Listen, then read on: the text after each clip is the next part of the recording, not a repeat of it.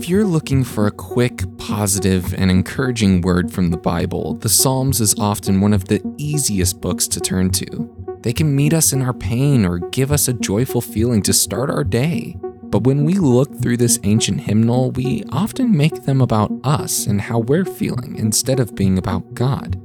Dig deep enough into these songs, and you'll find they actually have a lot to say about who God really is. With our grab and go mentality, these pretty poems become like a quick spiritual snack, and we can miss how rich these passages really are. But when we spend just a little more time digging deep into the Psalms, we find that the way we experience them can be so much more.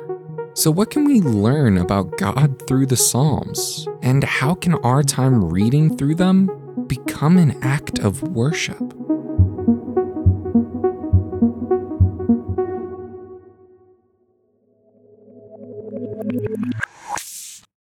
This episode is a little different than most of my others because there isn't a guest scholar this time. Instead, this is a passage that is very near and dear to my heart. What you're about to hear is actually a sermon I did a couple years ago at a church I was attending at the time, South Main Baptist Church in Greenwood, South Carolina. They were hosting a special night service entirely focused about worshiping and praising God and I couldn't think of a better passage to talk about than Psalms 147. It's been one of the most important chapters for me as I grow in my faith, and hopefully by the end of this, you'll see why. So thanks for listening. Here we go. I have been thinking about this ever since I was asked to speak about like what what am I gonna say? What am I gonna talk about? I, I feel like this is such an important night of worship that whatever I said, it, it it needs to be something that is absolutely valuable. Um, and the more that I thought about it, the more I realized that there's nothing really that can come from me that is going to be any more valuable to you. What really matters is that I don't get in the way of this night of worship. So I, I only have one goal here tonight. Uh, I don't want to just lecture. I want to make sure that this would be worshipful, that this time that I get to speak to you all, that this would be an act of genuine worship and praise to God, and that it would only point us to God further. Um, and because of that, uh, I'm actually going to be talking about a passage in the Bible where the author seems to want to do the exact same thing. Um, so, the main passage we're going to be talking about today is going to be Psalms 147. Um, it's right around the middle of the Bible, um, but it's at the very end of Psalms. Um, and the reason why I think that the, the, the psalmist, the person who wrote this, this song to God, wants to praise God is, I mean, that's what this is about. It opens up. Verse 1 is Praise the Lord, for it is good to sing praises to our God, for it is pleasant, and a song of praise is fitting. That pretty much summarizes everything that I could hope to do here. It's just to help us continue to praise and worship God. So let's rest in this passage. Let's really dig into this song of praise to God and really sit with the question of why a song of praise is fitting to God. Why should we praise and worship God? So let's rest in this.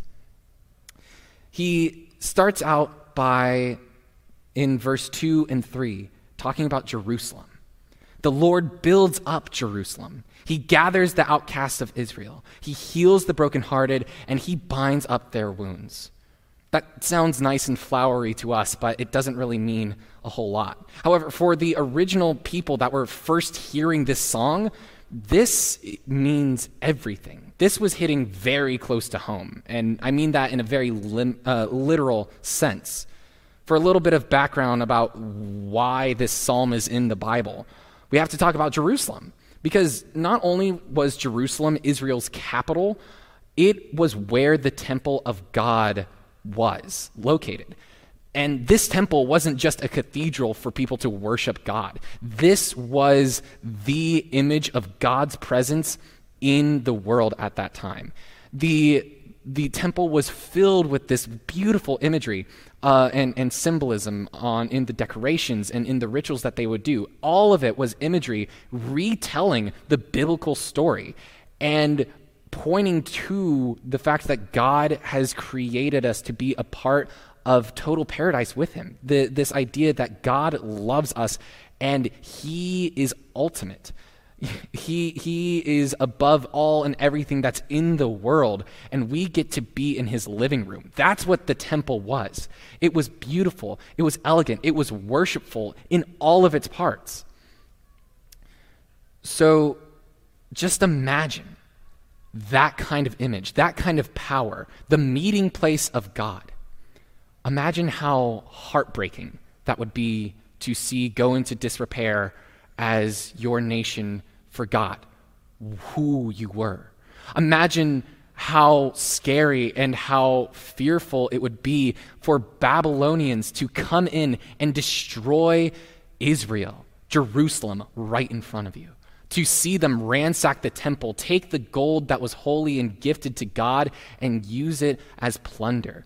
To see your friends and family that you worshiped alongside your entire life, and seeing all of them killed or enslaved alongside of you. This is why the Psalms were written. The Psalms were a bunch of songs collected and compiled together during this next season of exile, where Israel had lost their home. They were fugitives in lands, at best, often slaves or often killed. But even though they didn't have a temple that they could go to, even though they didn't have images that they could see, rituals that they could perform together, they had these songs. This was a literary temple, and it worked just like the temple. Psalms actually retells the entire story of the Bible, and it points to the same thing that they pointed to in the temple that paradise, that moment of true rest and reunite, uh, re, uh, reunion with God. It was pointing towards how great God was. Specifically, this passage, 147, this is at the very end. And so this is resting on those ideas, but they're specifically taking a lot of the ideas from Deuteronomy 30. Deuteronomy, it's Moses' speech to Israel before they become a nation. Before they find the groundings for Jerusalem, Moses tells them, and when all these things come upon you, all of these things that I've told you, the blessings and the curse, which I have set before you, and you call them to mind among all the nations where the Lord your God has driven you, and return to the Lord your God and you and your children, and obey his voice in all that I commanded you today, with all your heart and with all your soul. This is speaking directly now to the people in Israel in exile. Then the Lord your God will restore your fortunes and have mercy on you, and you will ga- and he will gather you again from all the peoples where your the, the Lord your God has scattered you. That's what this passage is referring to when it says that he gathers the outcasts of Israel. Now, Deuteronomy 30, that's referenced a lot in the Old Testament, as you can imagine, with that kind of national history that passage became extremely important to them.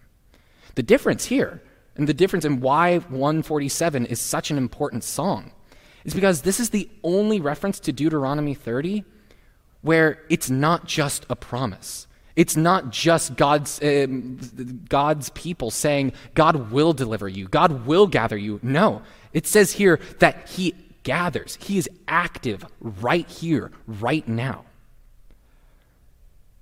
despite all of the circumstances, somehow this psalmist trusts God to not only be faithful to the promises that he made all the way back at the beginning of Israel's story. Not only does he trust God to heal their broken hearts, he is expecting to see it happen now.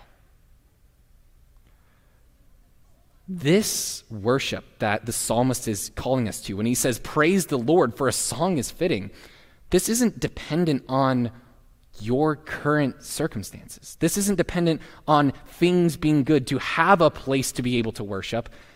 That's not dependent on that. In fact, he's calling us to praise in spite of that.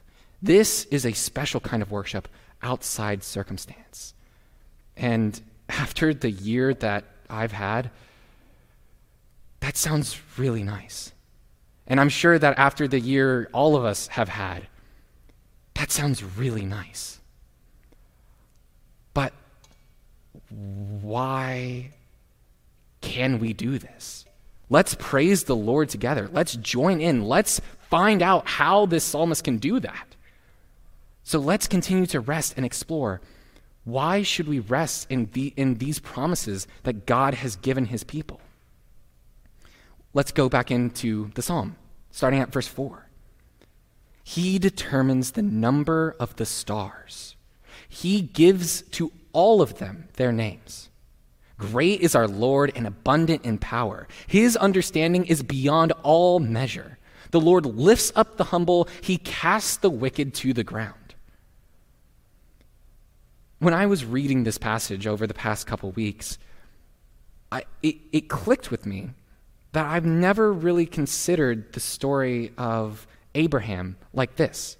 In verse 4, he says that he determines the number of stars, he gives to all of them their names when God reveals himself to Abraham, Abraham is without child. He is old. He is probably going to be the last of his line.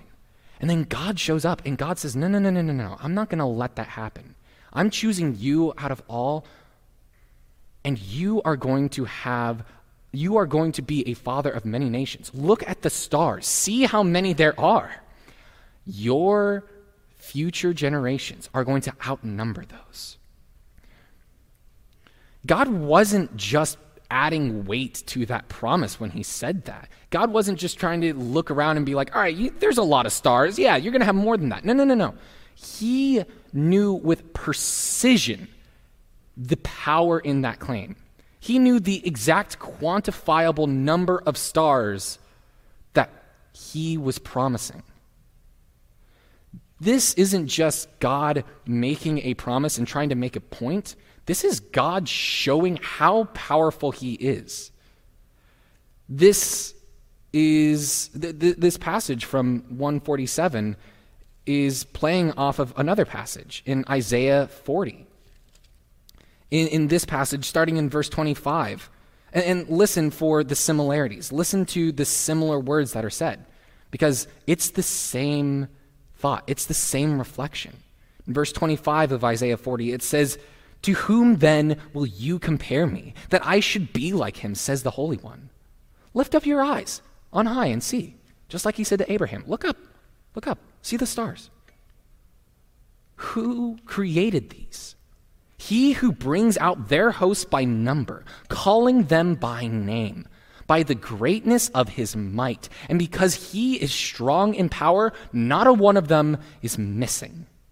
Why do you say, O Jacob, and speak, O Israel? My way is hidden from the Lord, and my right is disregarded by God. Have you not known? Have you not heard? The Lord is the everlasting God, the creator of the ends of the earth. He does not grow faint, he does not grow weary. His understanding is unsearchable. He gives power to the faint, and to him who has no might, he increases strength. Even youths shall faint and be weary, and young men shall be shall fall exhausted.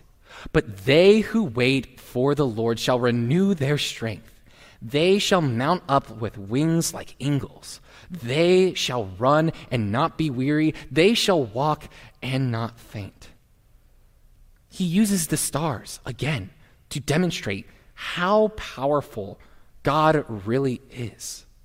He is the one that holds the stars in place, not letting them just fade away. God is the one who takes every single atom of, of matter and keeps it together, keeps it consistent for uh, us to experience everything, for us to have life. That is the kind of power that we're talking about here absolute cosmic power. What human can compare to the being that holds them together? What, what, what earthly thing could stand against that kind of power?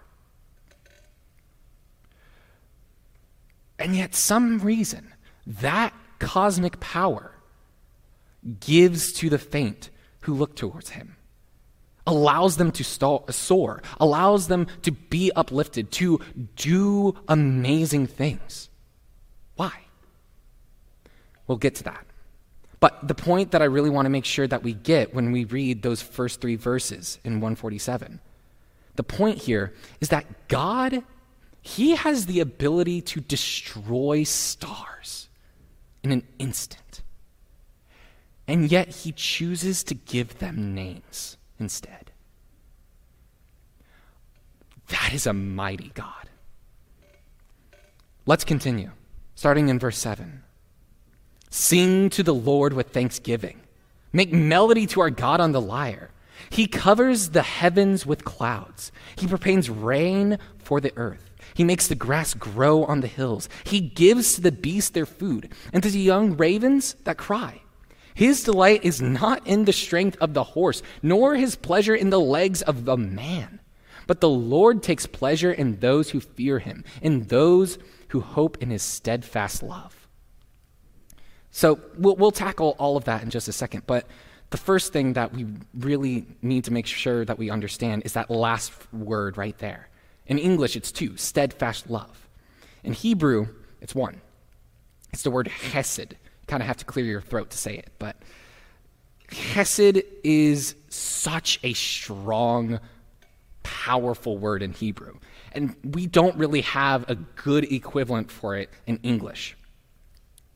But if I had to try to define it, the, the basic idea is that a chesed is a, a covenant partner of love, doing concrete actions for another, towards another, to fulfill the promises of their covenant, but to go above and beyond what they could ever be called for to do. And doing all of this for no gain of themselves. It's a bit of a long winded definition, so maybe a, uh, an example will help. The, it's the idea of a husband who devotes all of his time and his energy and his care to, a, a, to his wife who is sick. She can't do anything on her own. She can't dress herself. She can't feed herself.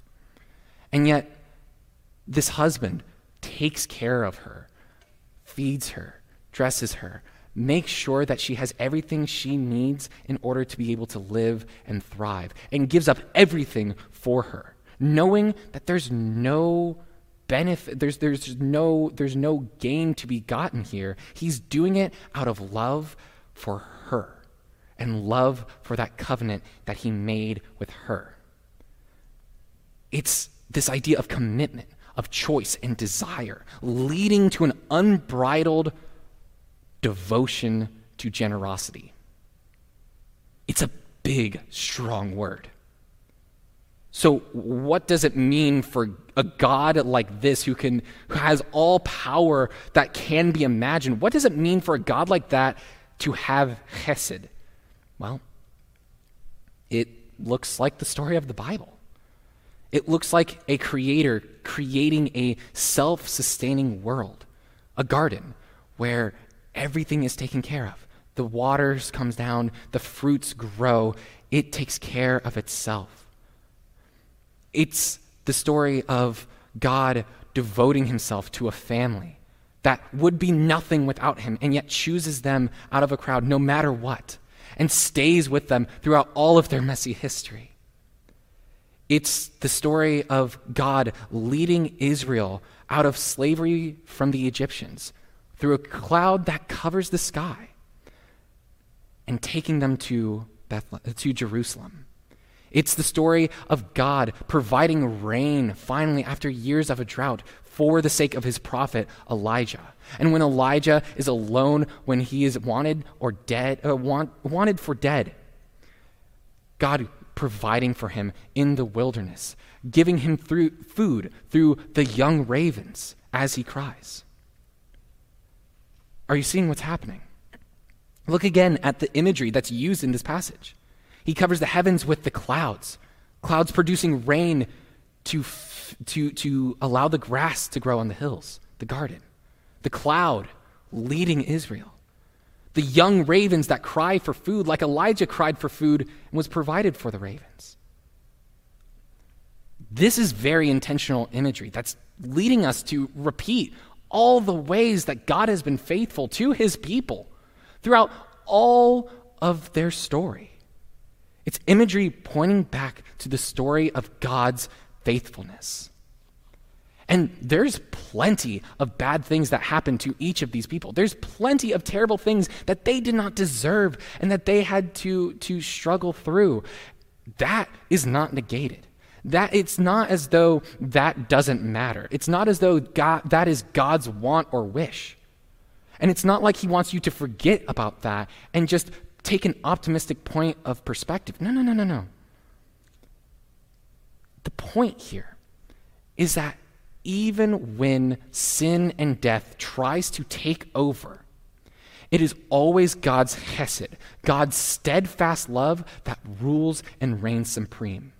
It is that that is ultimate. And so he doesn't want you to pretend like that pain doesn't exist, like that pain doesn't matter, like that pain isn't serious or important. No.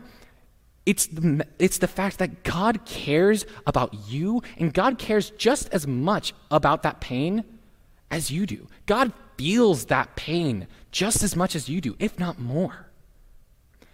But He never lets you experience it alone. You are never alone in that, and you will be able to be lifted up by the Almighty through that. That's true in the Bible, but that's definitely true in our lives, in our testimonies. I know that because I've experienced that. I can say that up here right now because I've experienced that. I've experienced that frustration and that anger with myself. I've experienced that disappointment and that frustration with life. I've experienced that pain of losing someone and not having a good reason why to explain it away because there is no good reason why.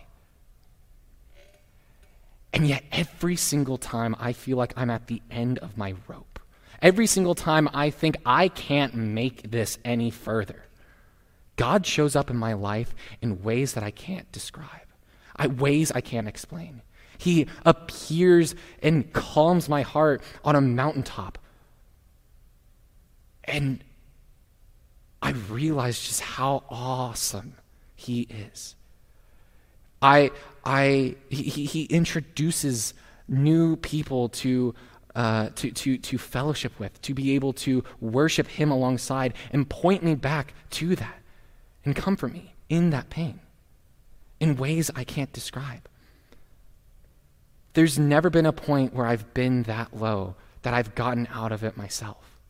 And that's because when you're in a place that low, it is God's steadfast love, God's hesed, that will allow you to soar.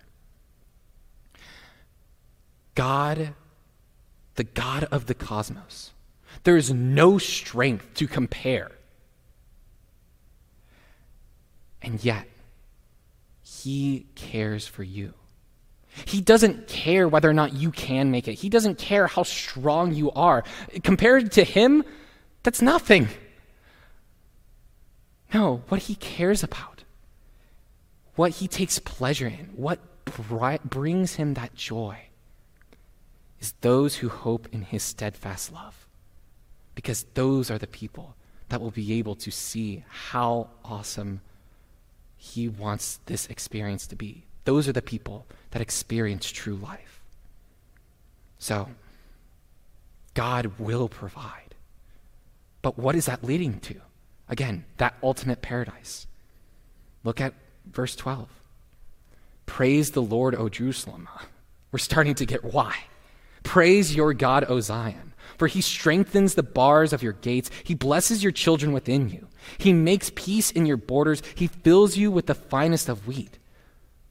This is describing something precious, something beautiful. Just like he provides for the young ravens that cry, he blesses the young of us before we're even born. God is faithful. God is loving. God is gracious. That kind of chesed, that kind of steadfast love, is so amazing. But as we focus on that and focus on that, that fact that God loves me, let's not lose sight of how unbelievably strong that sentence is, how unfathomable that claim is. Let's not lose sight of that awe that's behind why that love even matters to us.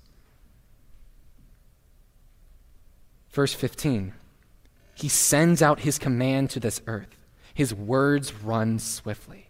Okay, so pay attention. The psalmist just said, we're about to see God show up. This is what God what it looks like for God to appear, for God's word to come directly to our experience. So listen for it. Verse 16. What does it look like for God to show up? He gives snow like wool. He scatters frost like ashes. He hurls down his crystals of ice like crumbs. Who can stand before his cold? Okay, stop. Because he just asked us a question. And that's a very important question to be asked. I have a couple of pictures that you may recognize from the news a couple of weeks ago. If we can pull some of those up and cycle through them these are pictures of the snowstorm that our nation just went through. Most of these are coming from Texas. We are in the point in human history where we have control over most things. We have the ability to control so much and to make our lives so comfortable, so easy. We can make anything we want seemingly appear out of nothing. We have power unrivaled by any point in human history. And yet, all of that is completely nullified. Again, Texas. All of that is completely nullified by the sheer power of absolute coldness. This sheer cold is more powerful than anything our strongest defense in the 21st century can compare to. We weren't ready for this, and there's nothing that we could have been done to be ready. So imagine these images thousands of years before. Imagine how devastating an unexpected snowstorm like this would be to people in living bestly in tents. Are you starting to get the picture? Even this, this is nothing compared to the power of God. Compared to God, this is God brushing some dust off of an old book. This is effortless. God's power is so much stronger and more awe inspiring than this. That's scary. Yet, that's not God's word. We were expecting God to show up. God hasn't appeared yet. So, what could possibly stand against that cold? Who can stand against that cold? Verse 18, we find our answer. He, God alone, sends out his word and melts them. He makes his wind blow and the waters flow. How beautiful is this? God has the power to destroy, and he uses it instead to save. Really, how great is that God? I, I, I, think again to another passage. I mentioned Elijah earlier, the prophet. There's a specific story that this just shot to mind. It's after Elijah is dejected by everyone. He's being, his life is being sought after. People are out to kill him. He's alone and he's afraid and he doesn't know whether he's going to make it the next day. No, no, no, no. He doesn't know how he's going to die the next day starvation or an assassin. Who knows? 1 Kings 19, verse 9. There he came to a cave and lodged in it. And behold, the word of the Lord came to him and said, what are you doing here, Elijah?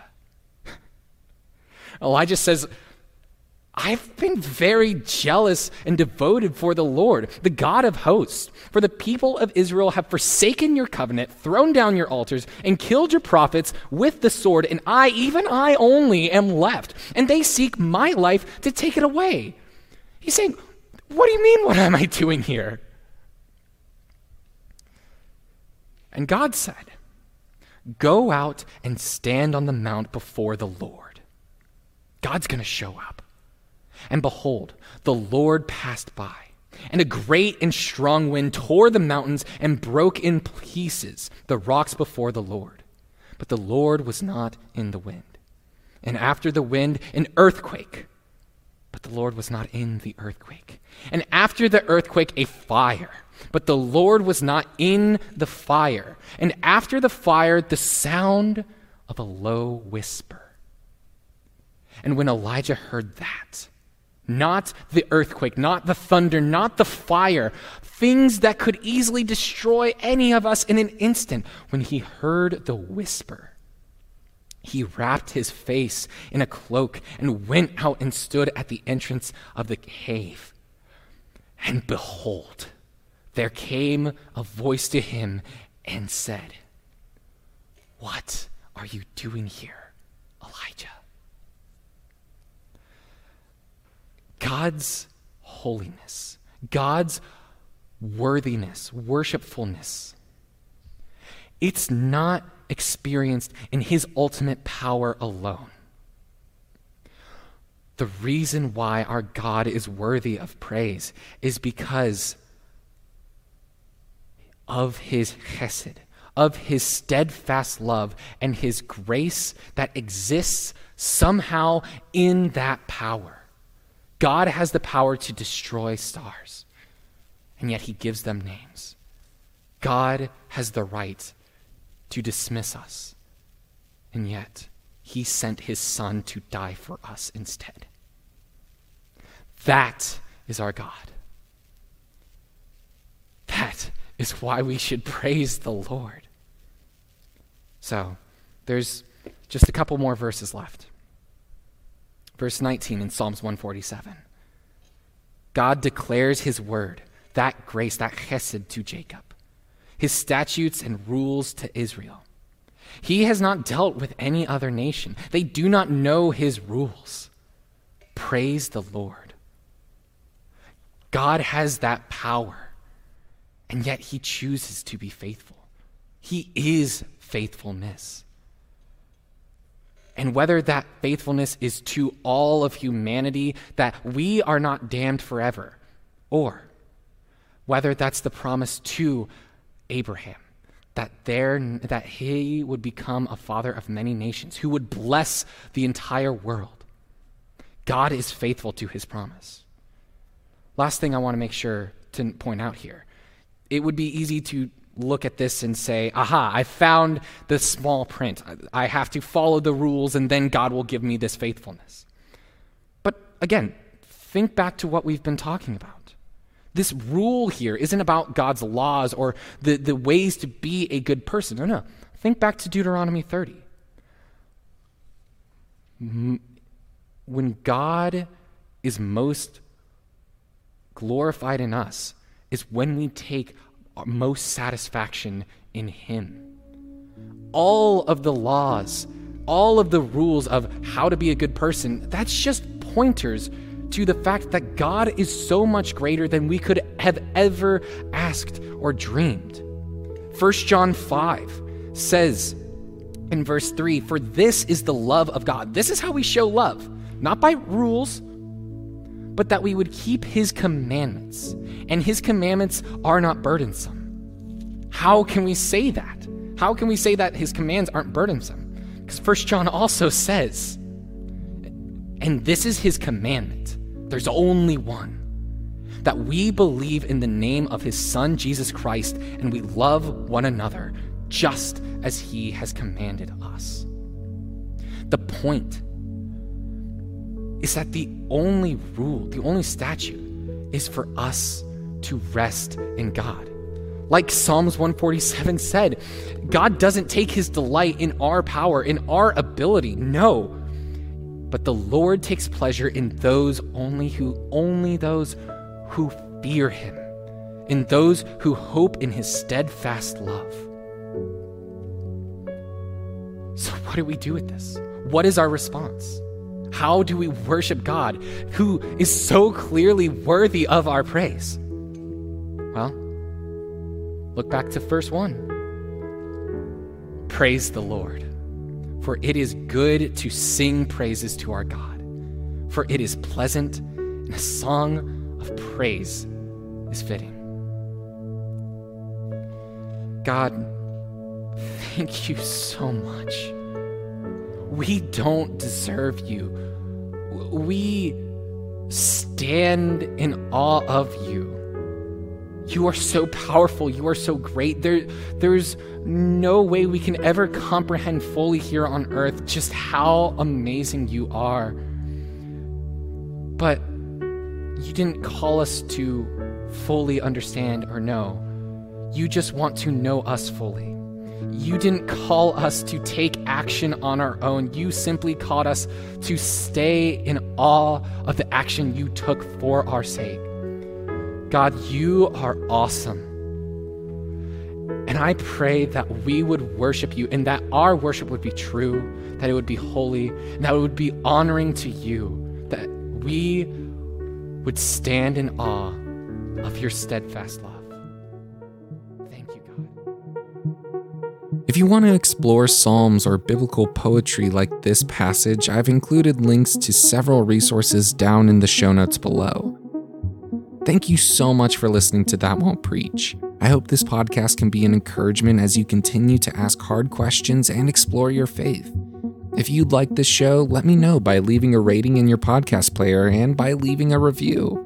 For more episodes and resources, be sure to head over to bit.ly slash that won't preach.